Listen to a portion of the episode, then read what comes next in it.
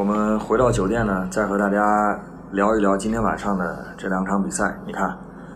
呃，阿根廷和法国这场比赛，这是绝对是经典当中的经典，四比三的比分，法国新一代的年轻球星横空出世，呃，阿根廷的这一批的老将呢，最终是黯然离场。那么乌拉圭和葡萄牙这场比赛呢，其实也是相似的剧情啊。葡萄牙的这些队员呢，在打完一六年欧洲杯之后。虽然有洛昂马里奥这一类的队员跟着欧青的阵容慢慢成长起来，但是他的一些老将，像丰特呀、像佩佩呀、像 C 罗啊这些队员呢，确实也到了他职业生涯的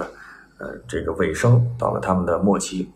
所以呢，C 罗和梅西一个三十三，一个三十一，要想再参加下参加下届世界杯啊，要想在一块儿参加下届世界杯，基本不可能了。这确实是一个时代落幕的节点。今天呢，我们在说法国和阿根廷这场比赛的时候啊，拿到名单一看，法国队二十五岁以下的人占了十五个，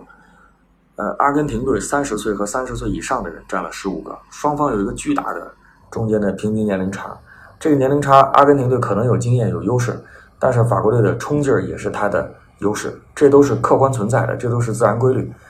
但是对阿根廷队不利的是，他们八天要打三场比赛，而且他们小组赛。第三场和尼日利亚的比赛拼尽了全力，但是法国队呢，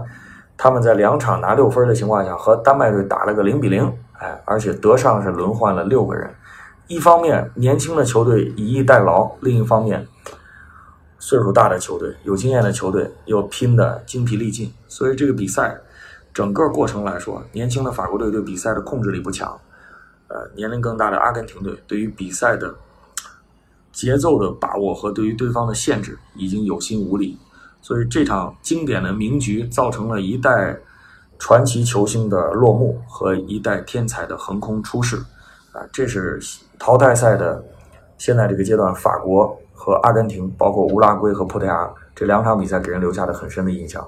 那接下来巴西要对阵墨西哥，内马尔能不能留下呢？呃，可能相对来讲，巴西队现在的势头是在往上走的。所以他们打墨西哥呢，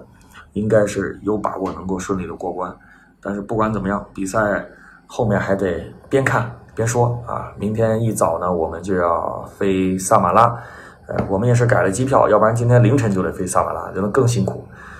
现在能睡，睡到早上七点钟，赶紧爬起来奔机场。到萨马拉以后呢，看看整体的情况。据说比喀山条件要简陋啊，因为那是个小村子，靠近伏尔加河。我们到那儿以后看一看。呃，在那儿呢，将会解说巴西和墨西哥的比赛，咱们到那儿再聊。大家好，我是佳远，预测比赛快上竞彩猫 APP。